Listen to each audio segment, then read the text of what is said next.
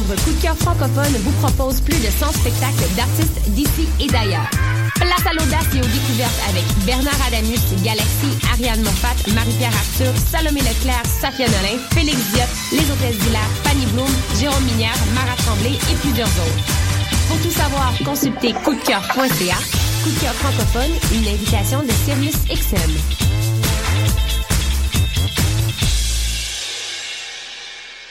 Du 18 au 21 novembre, M pour Montréal présente sa dixième édition et met le paquet. Préparez-vous à quatre jours de concentré musical et de découverte. Plus de 100 groupes locaux et internationaux. Un marathon musical partout à travers Montréal. Ne manquez pas Grimes, Louis-Jean Cormier, The Deers, Milk and Bone, Plants and Animals, Loud Larry Adjust, The Franklin Electric, Duchess 16, Chocolat, We Are Wolves, Manu Militari, Danger, Mister Valère, Dally, Dead Obies, Pierre Quenders, Safia Nolin. M pour Montréal du 18 au 21 novembre. Programmation complète, passe festival et billets sur mpourmontréal.com.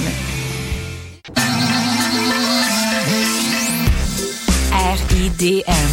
140 films, deux rétrospectives, Des ateliers, des rencontres des installations, des soirées festives, et une salle interactive. le meilleur du cinéma du réel. La 18e édition des rencontres internationales du documentaire de Montréal. Du 12 au 22 novembre. ridm.qc.ca. Mondial Montréal, c'est une occasion festive de se rassembler sur des rythmes endiablés aux sonorités métissées. Cette année marque le cinquième anniversaire de l'événement et il fait de ça, globalement parlant, avec des artistes venant de l'Algérie, du Madagascar, d'Israël, du Brésil, du Chili et plus. Alex Cuba, Samito, Florent Volant, Awa, Nano Stern et plus feront vibrer Montréal.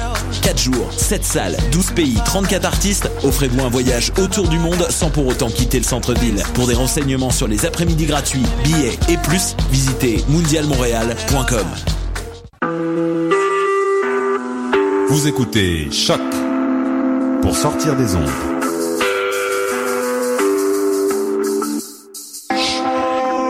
Podcast, musique, découverte. Sur choc.ca.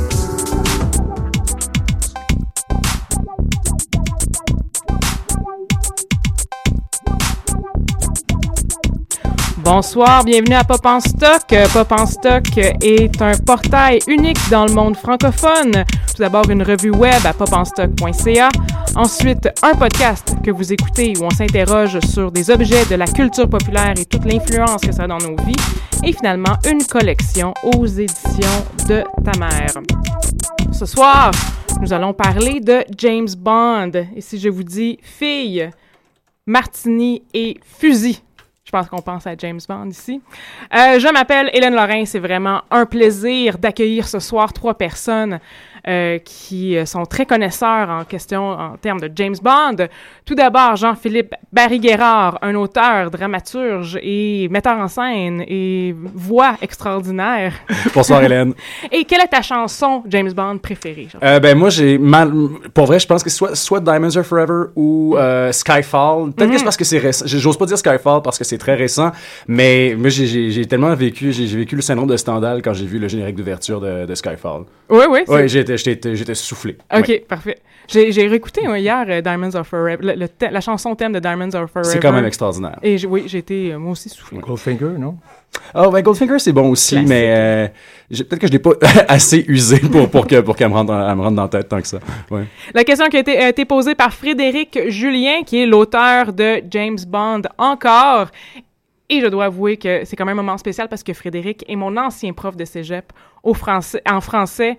Euh, ça fait plus de 15 ans, donc c'est vraiment un honneur pour moi de recevoir Frédéric ici à, Ch- à Choc, à Pop en Stock. Et Frédéric, ta chanson James Bond préférée? Ah, ben c'est Goldfinger. je Oui, oui, oui, la, pre- ben, la première très connue à tout le moins. Ouais. Et ouais, elle, elle a mis le... Elle a mis l'empreinte. là. Elle reste dans la tête. Et finalement, Simon Laperrière, doctorant en études cinématographiques à l'Université de Montréal, auteur, co-auteur, co-directeur en fait euh, du collectif Bleu Nuit, qui est sorti l'année dernière aux éditions Somme Toute. Bonjour, Simon, Hélène. bonsoir. Quelle est ta chanson, Eh James ben, Bond préférée? Il me semble que je devrais dire Live and Let Die, Mhm. mais dans les faits, c'est You Know My Name. Ah, la- Mm. celle de Chris. Cornell. euh. J'ai joué beaucoup de air guitar sur cette Ah. chanson. Moi, trouve un peu étrange, cette chanson-là. fait partie comme des, des tunes étranges. je. Est-ce que c'est celle-là qui est extrêmement années 80 avec le gros synthétiseur ou je me trompe euh, Non, et en fait, un mélange guitare et orchestre. Et saxophone. Oui, oui, bien c'est- il y a tout le temps un- non, il y a tout le temps du brass. euh, Je l'ai les pas dans l'oreille. de- ok. c'est pas grave.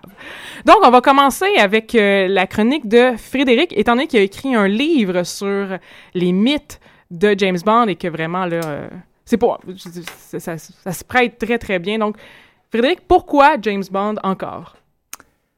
Oh, mon Dieu. Ben, en tout cas, l'origine de mon analyse, c'était que c'était un cours que je donnais sur le- la mythologie et je, je m'interrogeais sur euh, euh, les mythes euh, modernes, ou en tout cas ceux qui ceux qu'on pourrait qualifier comme ça. Et le premier qui m'est venu en tête, évidemment, c'est James Bond. Du fait, entre autres, que c'est un mythe littéralement planétaire. Oui, c'est oui, probablement le, le seul, euh, à part la Corée du Nord. là, euh, et puis, le, premier test que je fais tout le temps, qui est, qui est le test de la réalité, c'est de demander à mes étudiants quels sont ceux qui ont vu un James Bond. Généralement, 85% 90% lèvent la main. Mais ceux qui ne lèvent pas la main savent qui, qui Oui, il est, oui, reconnaissent oui, la silhouette, reconnaissent le, le- le smoking, le, le pistolet levé, La- etc. Bon, puis même pas le...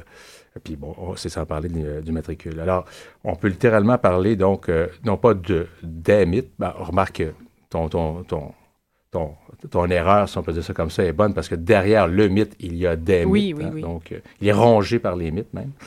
on pourrait dire ça comme ça. Mais donc, euh, on s'entend là pour être, euh, je sais pas si, pour nos, euh, nos auditeurs là, qui seraient très, très férus de, de- de mythologie, on parle bien du mythe au sens de, de Barthes ou au sens. euh, moi, j'aime bien la définition de Tournier. là. Un mythe, c'est une histoire que tout le monde connaît déjà. Moi, j'aime bien autrement- parler de, mythes en termes d'imaginaire. Donc, tout l'imaginaire relié à, dans ce Oui. cas-ci, un personnage. Ben, c'est ça. Mhm. Alors, ce qui fait justement, qui, ce qui, ce qui euh, je dirais, ce que- parce qu'il nourrit le mythe dans, dans puis c'est pas, je suis pas Pop en stock que je vais apprendre quoi que ce soit euh, là- là-dessus, mais donc c'est la médiatisation. On Mhm, s'entend mhm. qu'on est vraiment dans, euh, quand on, quand on pense que euh, le premier James Bond littéraire, c'est 53, le premier James Bond cinématographique, c'est so- c'est so- c'est 62, en 65, si mes souvenirs sont bons, il y a déjà une première parodie. Ah oui, mais Donc, Casino Royale, hein, je crois. Donc, avec Casino Royale. Alors, Casino Royale, Mhm. qui est une, dans laquelle d'ailleurs James Bond est joué par six acteurs différents, dont même Ursula Andress. Donc, on est vraiment dans l'auto-référence constante. Oui, oui, oui. Puis même dans les films eux-mêmes, on est dans l'auto-référence. Alors, déjà là, et c'est un. Oui. Ben alors que curieusement, par la suite, euh, alors qu'on est dans la mode des canons transmédiatiques, le meilleur exemple, c'est celui que, sur lequel est revenu Henry Jenkins euh, de Matrix. Alors, de Matrix qui euh, a explosé de la salle pour aller vers le jeu vidéo, la bande dessinée, pour devenir une sorte d'immense euh, objet disponible sur diverses plateformes, un récit disponible sur diverses plateformes qui pouvait être compris pleinement si on était, si on, si on, on lisait tout. Euh, c'est pas le cas de James Bond. Euh, dans les dernières années, c'est quand même étonnant que, mis à part les adaptations en jeux vidéo, on parlait avant l'enregistrement du célèbre GoldenEye Mhm, sur Nintendo 64. Qui a été, moi, mon premier rapport avec James Bond. James Bond m'a accroché via GoldenEye au Nintendo 64. et qui est couramment répertorié comme un des meilleurs jeux vidéo de tous les temps. Et, Euh, le, et le seul James Bond réussi en jeu vidéo, parce que la plupart des autres jeux vidéo ont été accueillis de façon mitigée par la critique quand même. Oui, exactement. Ben, je pense que c'était The World Is Not Enough qui est plutôt raté, très, très, très mauvais, décevant. oui, oui. Euh, Il y a eu une série animée James Bond Jr. qui a eu droit à une adaptation en jeu vidéo. Donc là, on a un début de transmédia, mais là, à savoir qu'est-ce que c'est cet objet-là qui est ben, James Bond Jr. En même temps, bon, il y, a, il y a 17 ans de bande dessinée dans les journaux britanniques. Il y a quand même, bon, le- le- le- les films qui ont, qui ont marché le plus, là, même Moonraker a battu Star Wars à Ah oui. donc au box-office. Mais on, je parle bien à des, à des, à des trentenaires euh, donc, qui, sont, qui sont dans cette euh, culture-là, mais il ne faut pas oublier qu'avant ça, donc, il y a toute une culture euh, cinématographique qui est indéniable. Quand on pense juste à Bondomania, là, c'est vraiment clairement ça, du, du temps justement de la Beatlemania. Oui, oui. On parle donc de salles de cinéma, par exemple, à New York, qui étaient obligées de fonctionner 24 heures sur 24 pour Thunderball, pour réussir oui. à endiguer le flou de, Thunderball, c'est comme le, spectateurs. le troisième film, je pense. C'est le quand troisi- même- c'est quatrième. C'est ça, c'est quand même au début de la série. Absolument. Mhm. Donc, on, on- mais, mais c'est intéressant ce que tu dis, puis c'est vrai que, euh, bon, mais en même temps, bon, on a le placement de produit qui a toujours été... Oui. C'est pas eux qui l'ont inventé, là, mais il reste quand même que, qui a été extrêmement euh, savamment orchestré du fait que c'est un consommateur de toutes sortes d'objets de luxe et on Mhm, pouvait à ce mhm. moment-là, en pleine société des loisirs, se- permettre comme téléspectateur, comme spectateur, pardon, de se payer, c'est une sorte de communion finalement, des parfums James Bond, euh, des, euh, des, Des euh, montres, des accessoires, James des, Bond, des oui, montres surtout. Ben, les là, fallait quand même s'y payer pour vrai, histoire, mais bon, il y a Mais- toute, cette idée-là là, qui Mais tourne autour de la j'ai- médiatisation. J'ai l'impression qu'une des choses aussi qui font que James Bond est devenu un mythe, c'est que euh, la, la question de la qualité du film est rendue euh, dissociée du produit au sens où c'est tellement devenu un genre en soi qu'un mauvais James Bond n'affecte pas la réputation de la franchise en soi. Au pire, ah, c'est plate, on, on va avoir hâte au prochain réalisateur ou au pire au prochain acteur. À la fin, Pierce Brosnan, je pense que tout le monde avait hâte de le sortir de là, coup de pied dans le derrière. Euh, mais c'est- c'est-à-dire que c'est la, la, la franchise va, va être capable, j'ai l'impression, de traverser les années. Ben, Euh, et- et- tandis que j'ai encore l'impression, par exemple, qu'un mauvais Star Wars pourrait tuer la franchise. Si, si Ben. euh, The Force Awakens n'est pas bon, ça se pourrait, ça se pourrait que ça désintéresse Ben, les gens. du, du fait justement que ce soit comme, un, comme Antonio euh, Dominguez Leva disait très bien, c'est comme un Mhm. reboot. hein. Donc, c'est euh, le fait qu'on change d'acteur puis qu'à chaque fois, ça fonctionne quand même. C'est-à-dire que James Bond survit donc Mhm. aux acteurs, ce que, ce que Rambo pourrait pas faire ou ce que Die Hard pourrait pas faire. Donc, euh, c'est déjà euh, effectivement une preuve de, de, de santé, on pourrait dire comme ça. Il, il, il bande encore, effectivement. mais, euh, mais il y a eu, ça n'a pas empêché des dangers. Là. Euh, Pierce Brosnan, le danger, c'était, il y avait tellement d'effets spéciaux un moment donné, euh, on sentait que ça, ça allait devenir absurde. Roger Moore, c'était tellement Mhm. devenu ironique parce que lui-même n'était pas capable physiquement même d'assumer son rôle Mhm. que c'était en train de Mhm. se mettre en, mettre en danger. Euh, autre danger qu'on aurait pu connaître, euh, ben c'est la, c'est quand le mur de Berlin a, a- Oui, s'est 89, écroulé et s'est mhm. effondré. Ben, toute la question, cette tension-là avec les Russes, bien qu'on s'assurait toujours de jamais trop insulter euh, la Russie parce que, évidemment, c'est un, les, c'est un- euh, un client potentiel. Donc, tout ça, c'est, c'est, ex- c'est, c'est un, un modèle d'affaires en or, là. Oui, parce que la première, vraiment, les, les, les- les premiers films, les premiers livres aussi sont tellement ancrés dans la guerre froide. On, on peut, Les livres beaucoup plus que oui, les films. on peut pas comprendre vraiment, véritablement James Bond sans, sans, euh, sans être au courant puis vraiment s'intéresser au contexte. Oui, mais le- la grande intelligence, puis là, je pense que dans Spectre, c'est encore. euh, c'est- c'est- c'est- c'est- ils ont réussi ça. C'est de garder toujours cette espèce de fantasme, puis je, je pourrais en parler aussi, c'est mon cinquième point. L'objet du fantasme. À la fois James Bond comme objet de fantasme. hein, le- le Broccoli le disait, le producteur disait c'est l'homme avec. que, que- que le- que c'est. c'est le- c'est- on voudrait James Bond, les hommes voudraient James Bond et les femmes voudraient évidemment euh, être dans ses bras. Oui, oui, Donc, on est dans ce, ce- ce double fantasme-là. Et Mhm. évidemment, le fantasme par excellence, c'est le complot euh, international qui est nourri, bien sûr, par Internet, etc. Donc, euh, on, on garde toujours cette ligne mince, cette mince ligne, pardon, du, du, du complot qui est toujours possible, qui est, puis évidemment, de, de, de Spectre, justement, qui est tentaculaire, etc. Puis on parle jamais ou presque jamais des affaires. On n'a jamais même aucune allusion au 11 septembre. Euh, Mhm. on touche à peine à la on touche même pas en fait à la question du terrorisme. euh, Ouais, puis je trouve euh, aussi que une chose qui est assez habile dans la plupart des James Bond aussi, c'est que euh, c'est rarement une guerre contre un État, donc ça C'est réussit ça. à, à, C'est toujours individuel. à, à ne pas heurter les sensibilités, j'imagine. En ce, en ce Oh, oui. c'est une euh, commercialement en tout cas, C'est c'est un très bon occulte et c'est effectivement c'est des individus qui contrôlent Des puis électrons qui- libres, ouais. le- quand on parle de fantasme ou de peur, c'est c'est des c'est à la fois des hommes d'affaires, mais en même temps c'est des criminels. Donc on est dans tout, tout ce que le bon peuple euh, craint là. Alors ça c'est donc la Mhm. médiatisation c'est c'est clair.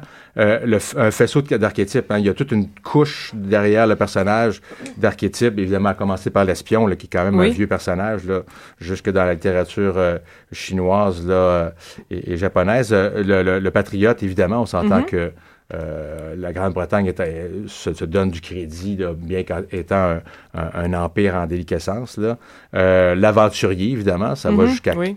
Créer un modèle d'aventurier ou de guerrier là, qui fait que Jason Bourne, hein, de- notez la sonorité, Mhm. Mhm. ou euh, Jack Bauer hein, sont finalement les fils JB, de James ben, Bond. c'est vrai, hein. Euh, le chevalier, on a une sorte de chevalier Oui, oui. qui est toujours en duel et qui et puis dans Skyfall justement la grande qualité de Skyfall c'est que on joue sur l'idée du dragon, hein, le, le chevalier qui se bat contre le dragon, qui va même dans le ventre du dragon. Le casino s'appelle le Floating Dragon, bon, Oh. etc. Oui, puis il y, a- y a aussi le- le- la question de l'honneur qui semble être très présente, qui est, Oui. qui, qui- qui est soit respectée ou brisée, Oui. mais il y a toujours une forme d'honneur euh, vrai. qui, qui est très présent comme enjeu, j'ai l'impression, euh, C'est vrai. Dans, dans les intrigues.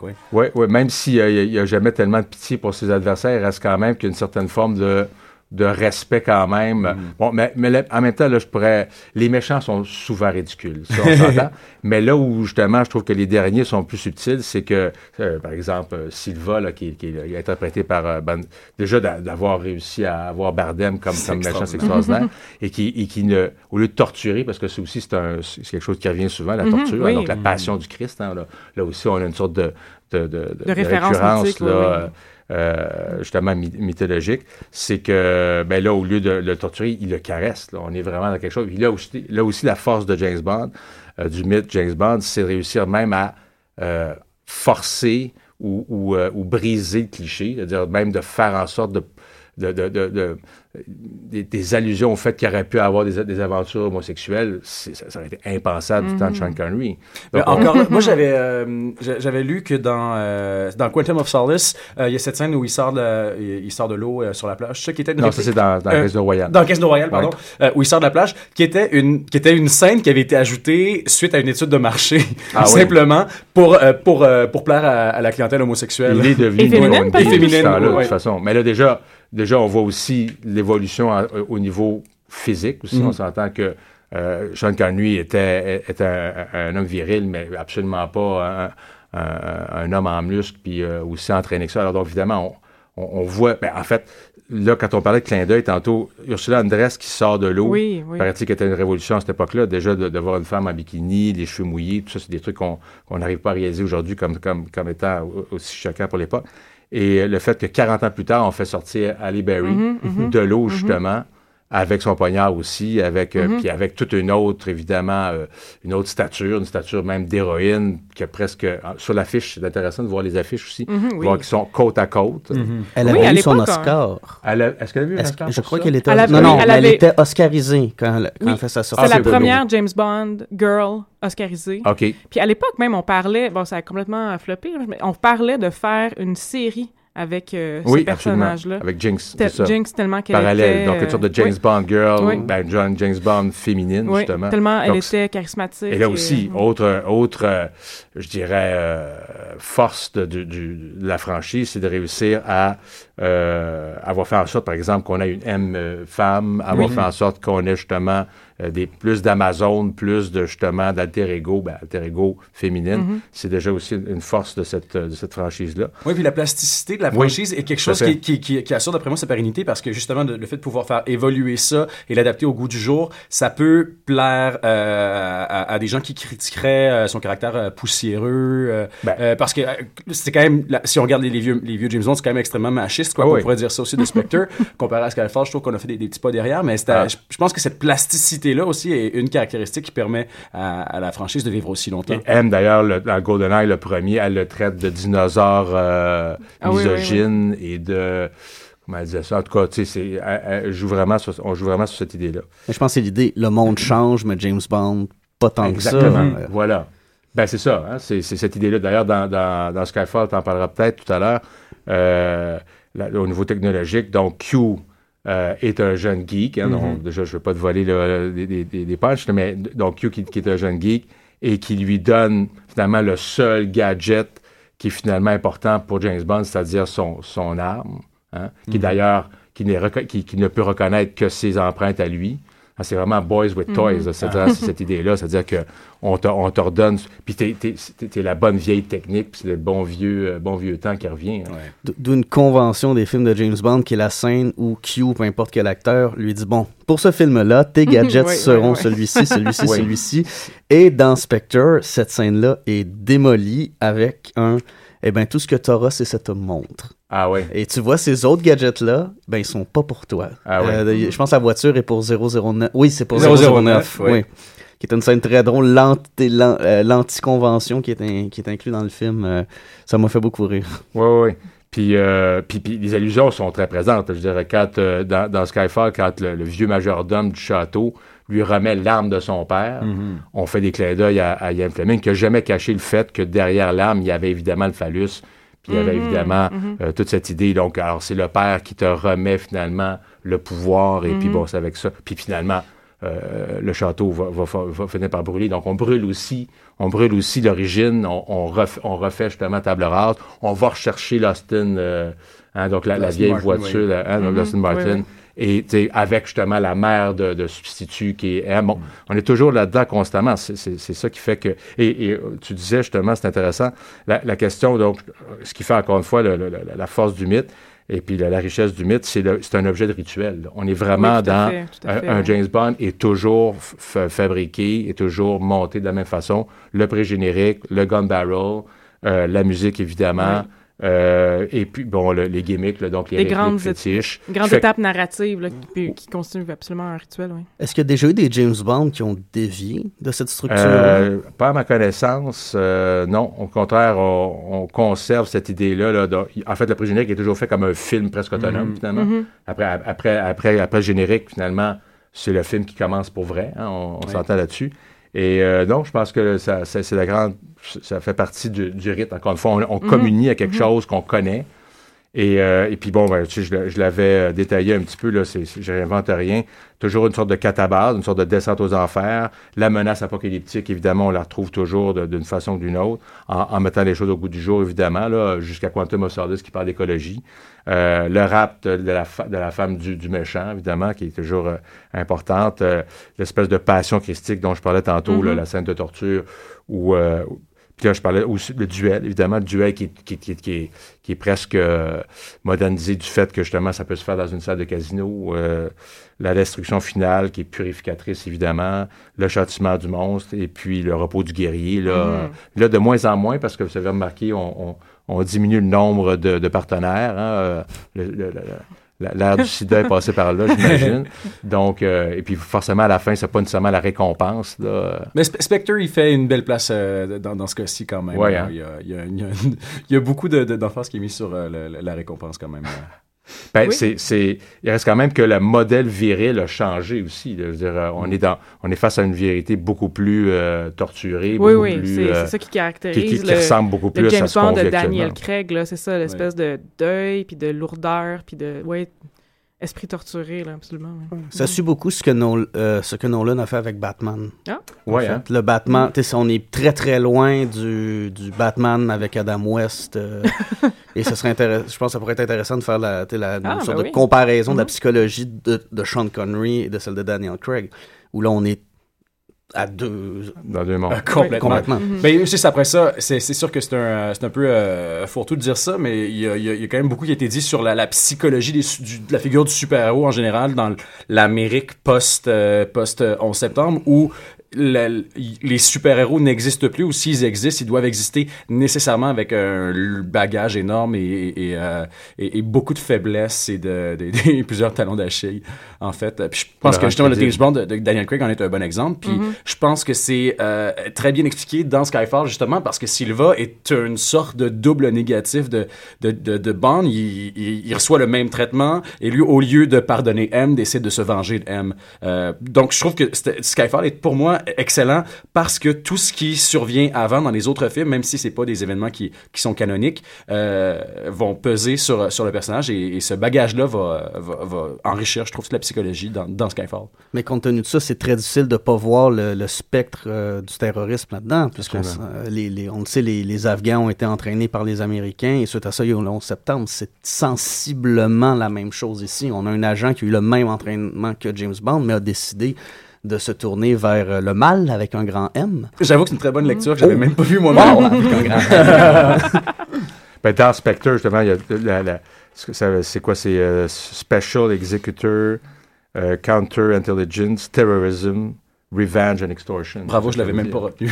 Ouais. J'ai vu le film avant hier. Ça, c'est c'est le fun quand tu déposes ça comme nom de compagnie. Oh. Alors, euh, ben, peut-être que aussi, euh, Simon est très au courant des questions de, de théorie de fans. Est-ce que tu t'es intéressé à qu'est-ce que les fans ont, ont à dire de Spectre ou du mythe euh, Euh, James Bond? Ben, par rapport à Spectre actuellement, euh, c'est sûr que les, bon, les, les, les fans actuellement, euh, ça- les textes commencent à apparaître sporadiquement sur Internet. Euh, moi, j'ai j'ai remarqué en étudiant les, les textes produits par les fans que ceux qui sont écrits quelques jours suite à la sortie d'un film, souvent c'est les moins intéressants parce que là c'est C'est des frais longs pan- ouais c'est Ouais. trop frais, c'est des longs pamphlets colériques et là sou- ouais, ouais, ouais. Euh, sou- souvent ça donne des, des résultats qui sont que je conçois plutôt comme les germes de réflexion de fans ou de fanatiques à venir. Donc, c'est plus intéressant des fois de, de- d'attendre un mois avant de... Malgré que pour Star Wars, les bandes annonces actuellement, il y a Oh, des trucs c'est assez vrai. intéressants qui Mhm. sortent. Petite parenthèse. Euh, donc, euh, les, les, les fan theories, pour les, les auditeurs qui savent pas exactement qu'est-ce que c'est, ce sont des, des théories faites par des amateurs, mais qui ne font pas de ce qu'on appellerait une économie de l'interprétation. Dans la mesure où, quand on regarde un film, on est d'accord, James Bond n'est pas secrètement une femme. Il y a quelque chose qui nous empêche d'arriver à cette conclusion-là. Or, le, le, le- le fan theorist ne va pas se donner cette... euh, euh, Contrainte-là. cette contrainte-là. Ça donne souvent des résultats fascinants, comme euh, le documentaire Room 237 sur Shining, qui, où on donne la parole à des, des fanatiques du film Oui. de Kubrick, C'est vrai. euh, dont l'un voit par exemple la confession de Kubrick ayant filmé l'alunissage euh, d'Apollo euh, 12, 11. Apollo. 11. 11. 11, 12, c'est le film avec Tom Hanks. C'est Euh, 13. C'est 13. 13, oui. Mais Apollo 11, Apollo ouais. 12, je sais plus ce que c'est. Désolé. Mes, mes connaissances en astronomie euh, sont, sont ce qu'elles sont. Euh, ben, évidemment, euh, un personnage comme James Bond ne pouvait pas échapper euh, à la aux, aux- aux théories des fans, dont celle qui est la plus courante, c'est, c'est- et qui est intéressante quand on, on se penche justement sur euh, la médiatisation du personnage, c'est comment expliquer le changement euh, d'acteur. C'est qu'en fait, euh, James Bond n'est jamais le même agent. Donc, euh, au fil Donc des années... 007 Zéro- n'est jamais... Même James Bond. Même James- Bond est un nom d'agent secret. Ce, ne serait pas le vrai nom du personnage euh, qui, appa- euh, qui apparaît à l'écran. Ce serait une, une sorte de nom de plume ou un nom Oui, de oui. fusil. Mhm. Euh, et donc, ça expliquerait pourquoi le, le, le, le, le- personnage change de visage et, en, en quelque sorte, de psychologie d'un film à un autre. Et ce qui est très intéressant là-dessus, c'est que ces mêmes fans qui vont se plaindre que l'idée d'un James Bond de, euh, euh, à la peau noire est tout à fait inacceptable, c'est curieux parce qu'à bien des égards, ça, vi- ça viendra à leur, à leur donner raison. Ah oui. Et je trouve que c'est une théorie qui démontre bien le, le, le, le travail que les, les, les, les fans peuvent faire pour, en quelque sorte, euh, trouver la linéarité, trouver le, le, le, le, le- entre chaque film, alors que ça demeure quand même une série qui, euh, contrairement justement à, à Star Wars, con- contrairement même au Friday the 13, euh, les Friday the 13 se suivent un à la suite de l'autre de façon très... euh, Linéaire. très linéaire. C'est pas vraiment le cas de, de, de James Bond. Euh, c'est fascinant de voir comment des, des fanatiques vont se donner comme mission. Non, il y a forcément un lien. Alors, trouvons-le. Mhm. Alors, qu'est-ce qui est inexplicable? Trouvons-y une explication. Oui, ben. donc, euh, donc, une des théories, c'est que James Bond est un nom de fusil. Puis est-ce qu'il y a d'autres théories de, qui est, de cet égard-là? Euh, ben, euh, il y, a, y a aussi, y a aussi celle qui est peut-être un peu moins intéressante parce qu'il n'y a, pas- y a pas tout à fait de...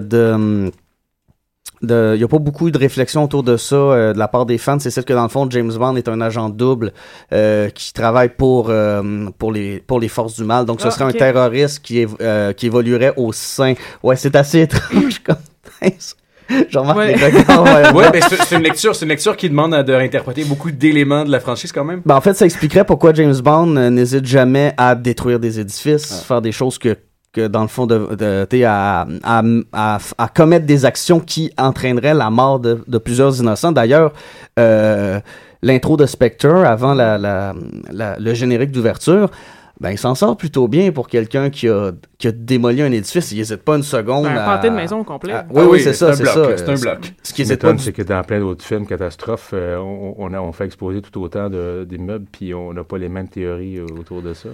Mais je pense que dans ce cas-là, c'est que euh, euh, James Bond occupant tellement une place importante dans la culture contemporaine, on va, on va se plaire à essayer de trouver la bébête.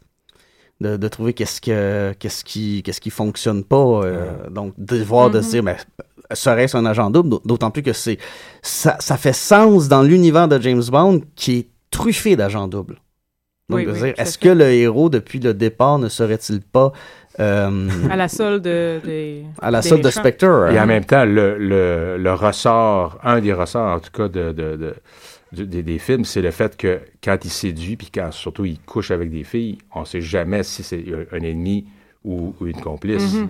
Alors, puis ben, il n'y a pas beaucoup d'amis, en fait, James Bond, à part euh, Felix Leiter, là, qui, qui est l'agent de CIA, mais généralement, même les agents qu'il rencontre, euh, il sait jamais. euh, ah, c'est drôle parce que qu'on voit du complot à l'intérieur même d'un film qui est toujours en train de jouer là-dessus, ça, ça m'apparaît être presque de la schizophrénie.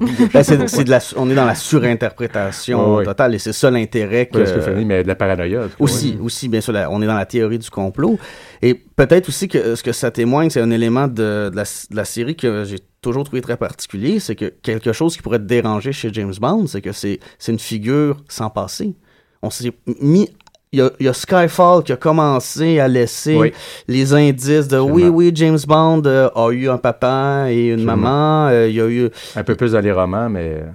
Ouais, ok, ça c'est... Mais là, là, on a son, son origine un peu plus clairement, là, euh, écossaise entre autres, là, qui a déjà été adap- adapté par Fleming quand il a lui-même a été complètement subjugué par la performance de Sean Connery, a décidé donc de changer l'origine Ah de son oui. personnage, Ah oui. qui, a, qui a toujours Ah, été ça, c'est appelé En ce sens-là, c'est vraiment une œuvre transmédiatique. Oui, donc. et- oh, oui, absolument. Et il, combat pour l'Angleterre, c'est jamais pour la Grande-Bretagne. Oui, c'est vrai. Euh, donc, England. cette idée-là, là, de très, très, très tôt, là, dès, dès 62, justement, il, il, mo- il a modifié euh, les origines de son personnage. Mais c'est vrai que Skyfall euh, joue là-dessus.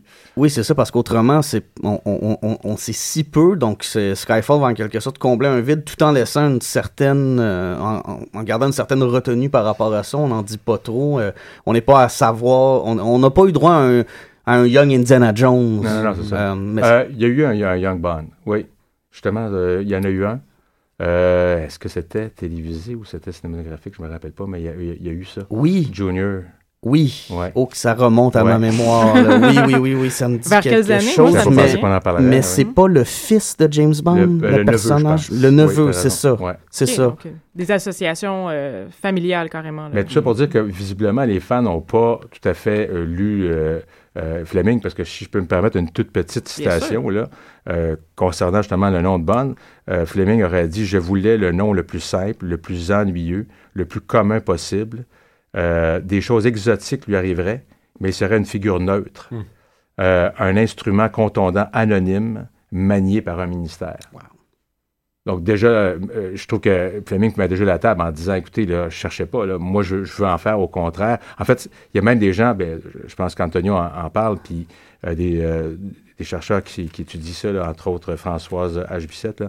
Sur le fait qu'en réalité, qu'est-ce qui est vraiment fort chez James Bond? Est-ce que c'est lui qui serait comme finalement presque un noyau vide ou c'est le contexte? hein? Il y a des, des affiches qui disaient euh, euh, quelque chose comme euh, euh, is, euh, Meet his incredible women, his incredible enemies, his incredible adventures. C'est pas lui qui est important, c'est ce qui l'entoure. OK, oui, oui, oui. Alors, pour- alors, c'est intéressant parce que peut-être c'est un noyau vide d'une certaine façon ou une sorte de coquille un peu creuse.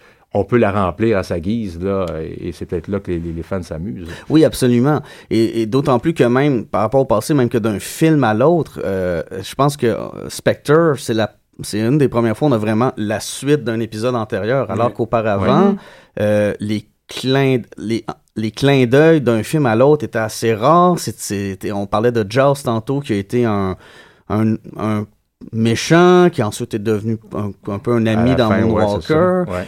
Euh, et euh, c'était- mais c'était plus du fan service. Euh, je pensais à Skyfall, le, le, le, le, le, le- le clin d'œil au stylo explosif de GoldenEye. C'est rare ce type de référence-là dans, dans la série quand même. Euh, non, quoi, moi, je pense qu'il c'est- y en a beaucoup.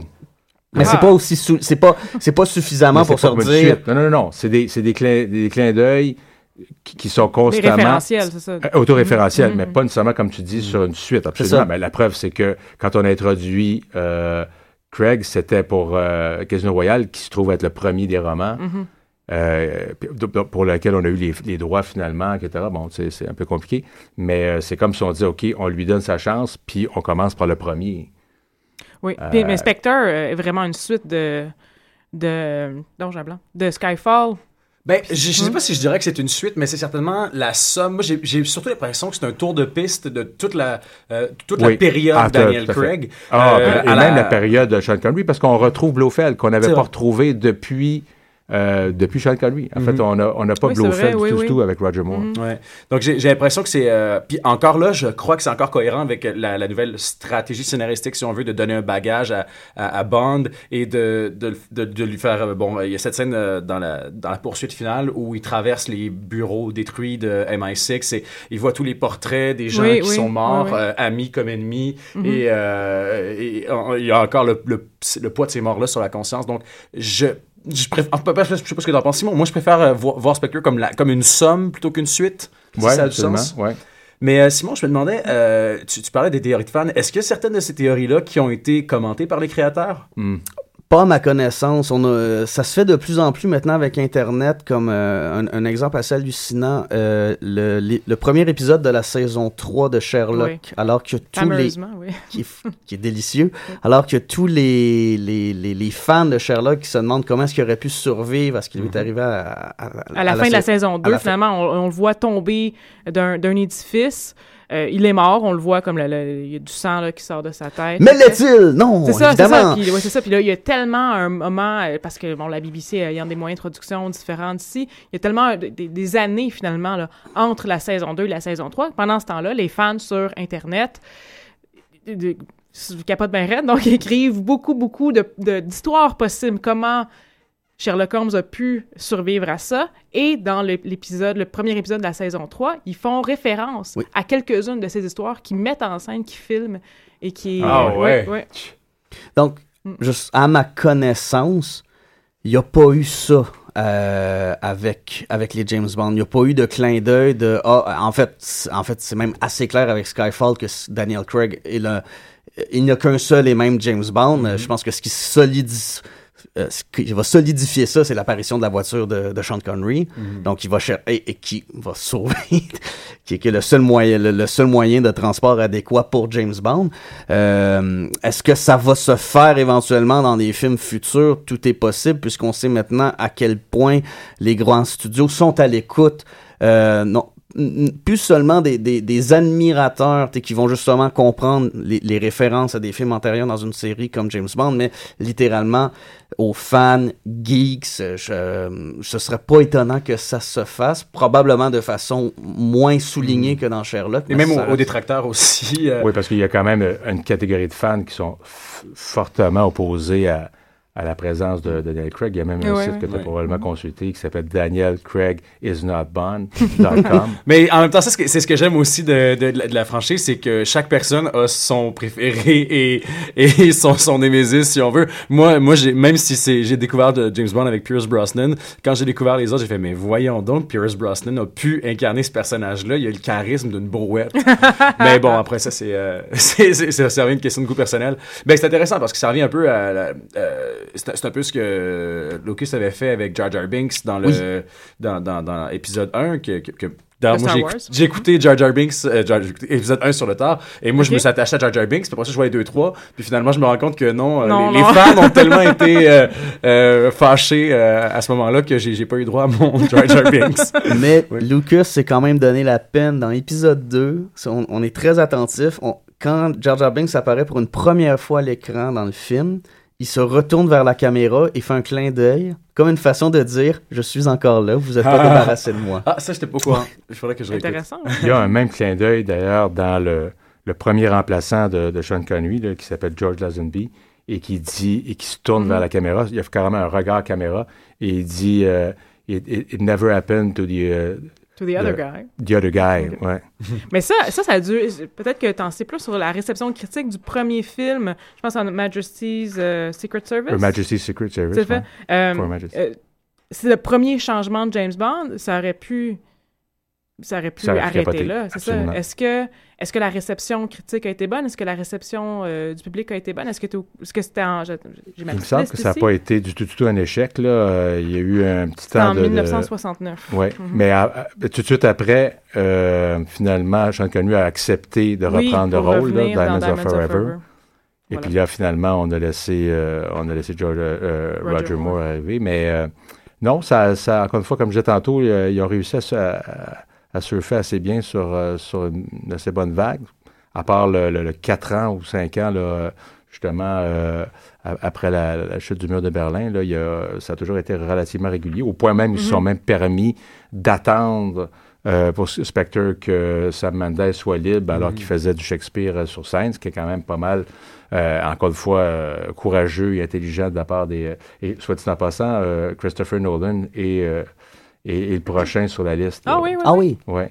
Pressenti ou confirmé? Pressenti. Ben, pas confirmé parce qu'il ne confirme jamais. Là.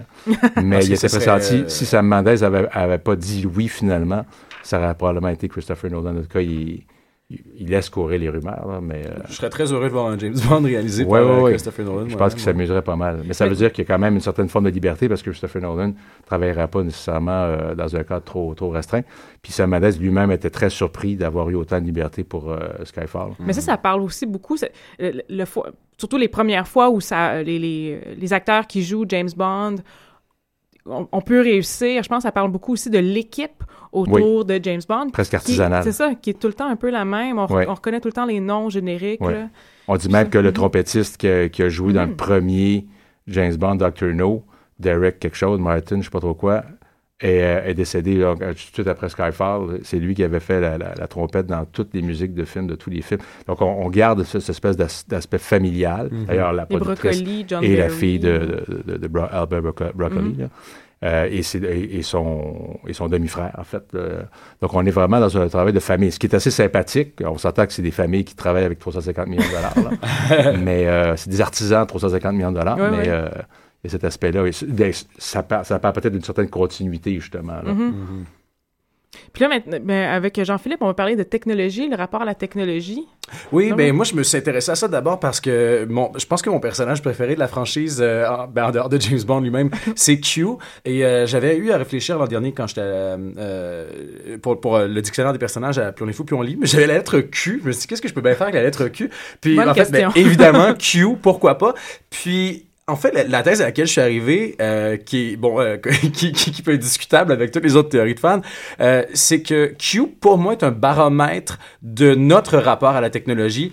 Euh, à- Spectre vient un peu brouiller les cartes de, de, de ma thèse, disons, mais c'est intéressant de voir euh, dans les années 60, le, le, pre- premièrement, toutes ces inventions. euh, James Bond a souvent préfiguré des, des inventions Mhm, réelles euh, qui arrivent, qui vont arriver 10 ans, 20 ans plus tard. Parfois, je veux dire, il y avait un drone en araignée dans, euh, je sais plus c'est lequel, mais un avec Sean Connery, ce genre de, de- d'araignée télécommandée. Donc, il y a Ah eu oui, oui. plusieurs formes de drones, entre autres. Ça a pris Mhm. du temps avant que ça arrive sur le marché, mais c'est des choses qui sont arrivées beaucoup. Euh, la voiture téléguidée dans, je pense, c'est Tomorrow Never Ou c'est dans GoldenEye? Euh, les pneus, les pneus qui se qui se regonflent, euh, tout ça, le GPS qui est arrivé, ben ça existait déjà, mais c'était un, un outil qui était uniquement militaire, mais qui s'est démocratisé. Euh, et à mesure que, bon, après ça, il y a eu la, la passe épouvantable de The World is Not Enough et l'auto invisible et bon, tout ça, ça, je sais pas ce qui s'est passé. j'aime la chanson de... de- Je C'est sais un- un côté l'absurde, C'est pour ça que tu as sympathique. dit ils ont arrêté ce moment-là parce Ouais, que c'est ça, ça. commençait à devenir euh, un peu ridicule. C'est ça, ça a complètement dépassé. Puis c'est comme si justement, euh, euh, peut-être que ça, ça nous paraissait ridicule parce que la, la technologie a fini par prendre tellement de place dans notre vie que euh, j'ai l'impression qu'il y a un moment où, euh, dans ce cas, les scénaristes, surtout à, à partir de, de euh, Casino Royale, euh, moi ça me, fait- ça me faisait beaucoup rire que James Bond ait un Sony Ericsson. Il y a un téléphone bien normal que n'importe qui peut s'acheter. Donc c'est comme Mhm, si euh, plutôt que d'inventer des, des, nouvelles des nouvelles bébelles absolument extraordinaires, c'est juste de euh, présenter à James Bond des objets de la vie de tous les jours et qui montre à quel point la technologie, les pouvoirs de James Bond sont rendus euh, accessibles au commun des mortels.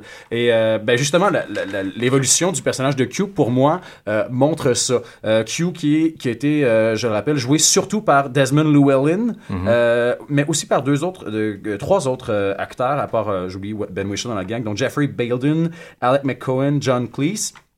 Mais Desmond. Llewellyn, il en a fait quand même une... Monty euh, Python.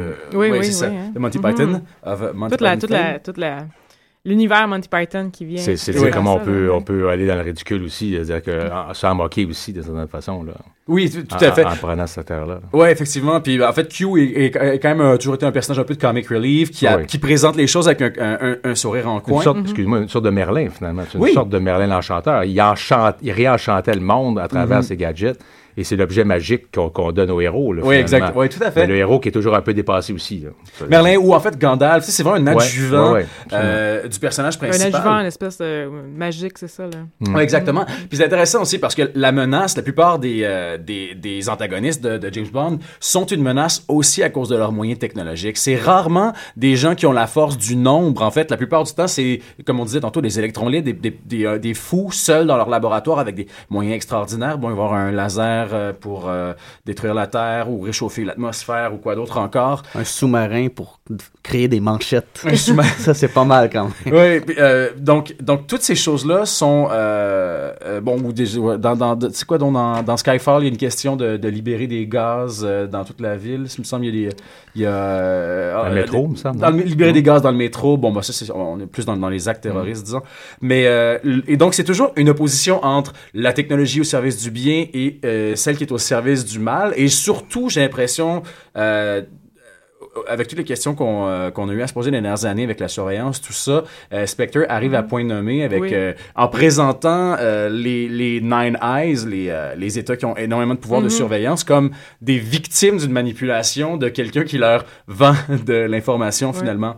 Mais donc moi, ce qui m'intéressait beaucoup, c'est de, voir Ben Wisha apparaître parce que Q est absent de Casino Royale et, et Skyfall. Il fait juste se donner, se faire donner ses bébelles parce que bon, est-ce que c'est parce que les, les scénaristes trouvaient pas ça assez intéressant de ramener le personnage ou est-ce que c'est parce qu'on se disait que c'était impossible d'accoter Desmond Llewellyn euh, qui finit d'ailleurs dans son dernier film en disant Always have an escape plan. Je trouve que ça c'était une, une- une ligne Ouais. extraordinaire et encore une fois un clin d'œil avec ce personnage-là qui est très euh, euh, pince sans rire, qui annonce sa sortie de la de, de- de la franchise. Mais donc Ben Whishaw qui apparaît dans Skyfall en disant I can do more damage on a Saturday morning in my pajamas than you can on, uh, in an, entire year on the field. Donc je peux faire plus de dommages avec mon laptop en pyjama le samedi matin que tu peux le faire avec une année complète sur le terrain.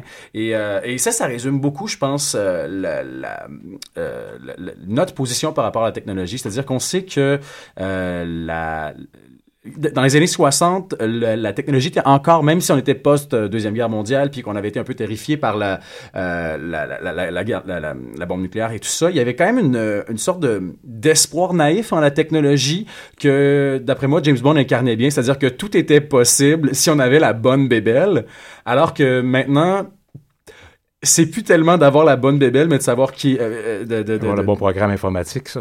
un bon programme informatique, Ouais, c'est- exactement. C'est, c'est, c'est- si on remet ça plutôt dans les mains du savoir que, euh, Ouais. que, de, que, que de se faire donner un objet. Parce qu'au final... euh, Puis d'ailleurs, Sky- Skyfall est intéressant parce que il y a, c'est le, le, le film probablement le moins technologique. Il y a le Walter PPK... Qui est euh, activé par, le, par les, euh, les empreintes digitales de, de Bond et euh, l'émetteur GPS. C'est tout ce qui se fait donner par, euh, par le, le, le Q euh, interprété par Mhm. Ben Wishaw.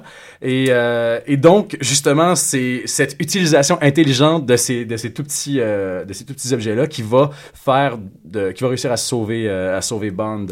Euh, et euh, ce qui est intéressant aussi de Q, euh, que j'ai remarqué, qui fait dans... Il y a un autre film, là, je n'arrivais plus à le trouver, j'avais pas mes notes, mais euh, dans, dans Spectre, Q euh, suit Bond dans sa rébellion, et euh, je Oui, sais plus oui. c'est dans, dans quel autre film où Bond se rebelle et Q le suit, Ouais. mais c'est intéressant de... euh, ah, je l'avais, en tout cas, je vais le retrouver, mais, euh, mais c'est intéressant de, de, de voir que Q... euh, est va, va- même s'il travaille pour le service de MI6, tout ça, va suivre euh, Bond euh, dans ses, euh, dans ses pérégrinations et se rebeller avec lui si besoin est. Euh, même si... Ouais, ça m'en fait comme un, un ami aussi.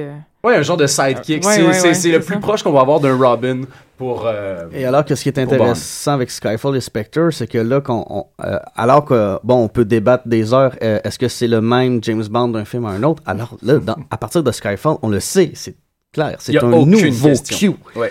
Puis aussi, ce qui m'intéresse de... de- Alors peut-être c'est la réponse des créateurs de Ah, ça, ça, pourrait être ça, mais à bien y réfléchir. Oui, tout à fait. Après avoir réfléchi justement pendant deux films. ouais, puis une chose aussi qui, qui, qui, qui unit très bien, mais moi je sais pas si c'était une faiblesse scénaristique, de la redondance, ou si c'était vraiment euh, vers ça qu'on voulait orienter l'histoire, mais le, le, le service de MI6 a, a- se fait poser le, le même ultimatum deux fois de suite dans Skyfall et dans Spectre. On leur dit 00, euh, le programme 00 est dépassé. Et, euh, et, ben, ça- et ça, encore une fois, c'est euh, c'est la, confrontation entre l'humain, c'est l'homme contre la machine, c'est l'humain et la machine. Est-ce qu'on est mieux d'avoir une grosse équipe d'informaticiens très très habiles euh, assis dans un laboratoire qui observent le monde et qui peut-être envoie un absolument drone, tout, ouais, qui surveille ça. tout, qui envoie un drone s'il faut, un missile par là, ou est-ce qu'on a besoin de quelqu'un qui euh, opère euh, silencieusement sur le terrain? Ça, je trouve que c'est la. Je pense que c'est un enjeu important, effectivement, dans les, derniers euh, opus. Mais dans les tout premiers, si vous regardez la relation que James Bond a avec Q, c'est toujours. euh, en fait, premièrement, Q euh, est toujours scandalisé par la façon même que James Bond a de traiter ses gadgets. il il dit ah, T'es t'es toujours en train de détruire mes trucs. Puis euh, d'ailleurs, ça m'a amené avec la BMW, je sais pas si tu te rappelles, dans Pierce Brosnan, où justement, il a fait même revenir Ah, ouais. dans le dans le, le- le- le centre de location, Oui. je pense que c'est Evis, je sais pas trop quoi, par la, par la vitrine, en tout cas, peu importe. Puis c'est toujours, euh, bon, euh, tu vas encore briser mes, jou- mes jouets, etc. Mais c'est c'est toujours la tension entre le travail de terrain. Moi, James Bond, je peux me débrouiller avec, euh, mes, avec mes mains, hein, presque des mains nues. Mais ultimement, je vais avoir besoin de tes gadgets. Et le fait qu'effectivement, on pourrait avoir, comme tu dis, là, euh, plus besoin d'être humain, puis on pourrait tout faire par des drones ou par des, des- des machines, etc. Cette tension-là est toujours très présente. Là. Et, je, et je pense qu'elle doit Mhm. l'être dans la réalité aussi. Je veux dire, euh, de plus en plus, on, on- on se demande si on peut faire la guerre par drone interposé ou Mhm. par euh, en en télécommandant des, des, des- des gadgets. Mhm.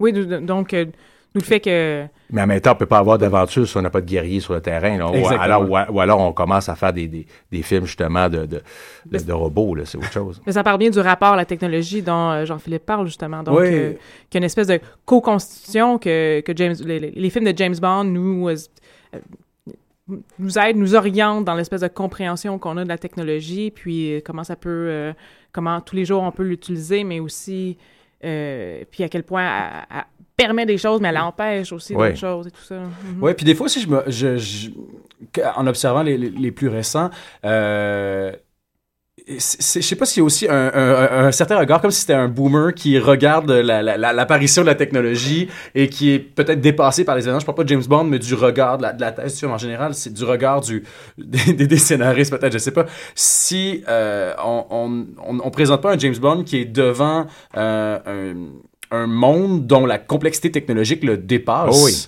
Mais Et- même la complexité politique aussi Oui. semble, de, semble dépasser un, un agent secret dont, dont le et c'est ça Spectre c'est ça l'un des enjeux c'est que ce n'est plus à- c'est plus arrêter qu'un seul méchant c'est arrêter un, un réseau Ouais. et un réseau d'une part pour des scénaristes c'est merveilleux parce que ça permet plusieurs suites Oui, oui. Euh, Mhm, parce que ouais. tu coupes, comme on disait, euh, l'i- l'idée de l'hydre de laine, de la pieuvre, c'est tu coupes une tentacule. Il y en a d'autres où l'hydre, ça va repousser. Euh, mais oui, c'est c'est intéressant. James Bond dépassé par le, le monde contemporain.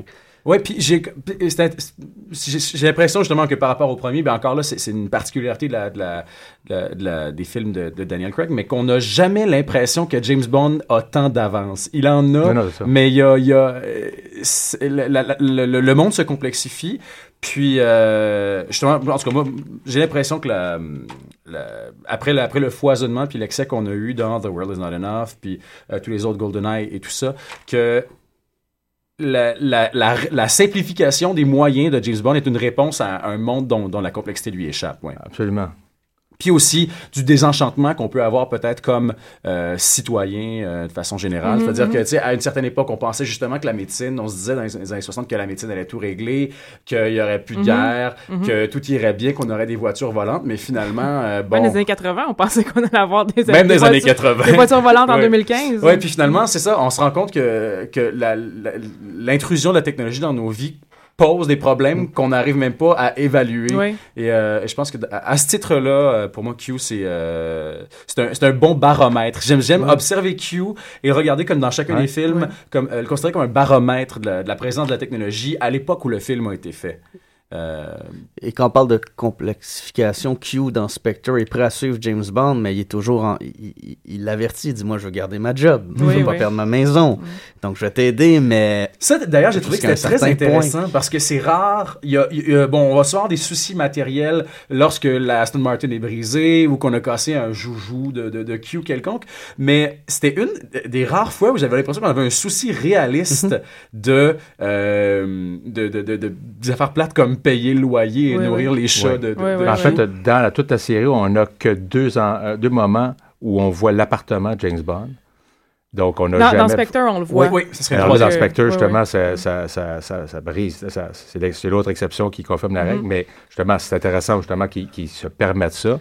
Mais euh, pourquoi justement ils décident de le faire? Je pense que c'est pour complexifier encore une fois le personnage, Mhm. puis lui donner aussi un côté plus vulnérable aussi, parce Oui, que oui. dans son aspect plus domestique ou en tout cas plus privé, euh, là, tout d'un coup, on, ça veut dire qu'on pénètre le personnage, mais on pénètre aussi toutes ses contradictions aussi, parce que tu le dis, puis je trouve que c'est c'est vrai que euh, oh, j'avais jamais pensé que Q pouvait, être, euh, pouvait euh, polariser autant de- d'enjeux, mais James Bond est un conservateur. Et en même temps, c'est toujours un rebelle aussi. Hein, en- Dans Spectre, ça, ça fait pas là aussi, euh, c'est encore, ça fait pas exception. C'est toujours quelqu'un qui vient briser les règles. Mhm. Euh, on te donne un permis de tuer. C'est un permis qui a, qui a des règles, qui a des, hein, il y a Qui des avec consignes très oui, précises. oui, Mais en même temps, euh, en même temps, on peut te le retirer. Ouais. Et t'es un, et t'es- et t'es- et t'es un numéro aussi. T'es Oui, un numéro, oui, donc oui, on peut aussi on peut te retirer ton numéro. Ouais. C'est-à-dire, t'es- t'es un nu- alors on peut te remplacer par 008 aussi, parce qu'il y a toujours aussi cette espèce de, c'est aussi une blague là, mais hein, il y, a- il y a eu des zéros avant qui sont qui ont été éliminés, puis il y a aussi des zéros qui pourraient être remplacés. Mais euh, donc c'est cette tension là aussi fait en sorte que le, le- le- le héros se, se- réussit à survivre à toutes ces années là, dans la mesure où oui, il, il- il est le, le- le- comment dirais-je le, le- porte-flambeau d'une- de la, la vieille Angleterre ou la vieille Grande-Bretagne, mais puis, puis d'un- ordre l'ordre du gun, puis du- des Mhm. armes, puis de, qu'on règle nos affaires par, à, à, coups de pistolet. Mais en même temps, euh, il y, a, il y a juste assez de rébellion pour, pour, pour nous le rendre sympathique, puis que ce soit pas un vieux croulant non plus, Mhm. là, on s'entend. Oui, tout à fait. Mais d'ailleurs, il y a, j'ai l'impression, dans, dans, dans la, cette de la rébellion pour, euh, pour, pour James Bond, une glorification, si on veut, de, une glorification de, de- de- des, des esprits à contre-courant. C'est comme si on voulait toujours présenter euh, James Bond comme le gars qui, surtout dans euh, License to Kill, je viens de le retrouver, Ouais. celui où il se rebelle, et dans Ouais. Spectre, le gars qui va contre les ordres, mais qui réussit à sauver tout le monde avec ça. Mhm, D'ailleurs, dans mhm, License to Kill, mhm. euh, c'est l'autre film justement où Q le Pour une sorte de justice Oui, euh, oui. plus, plus, euh,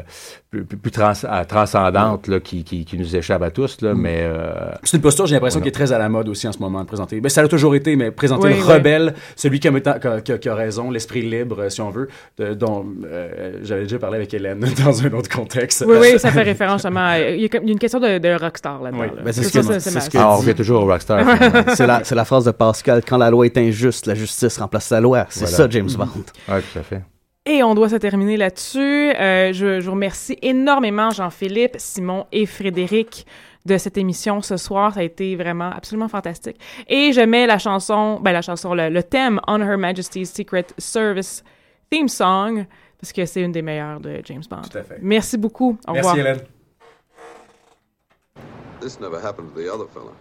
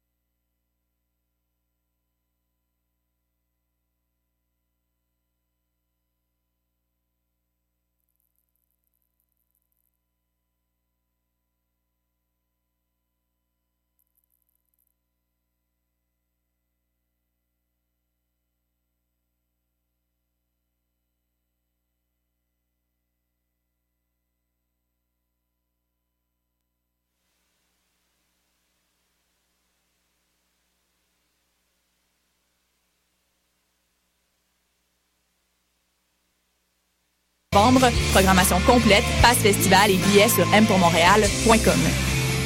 Mondial Montréal, c'est une occasion festive de se rassembler sur des rythmes endiablés aux sonorités métissées. Cette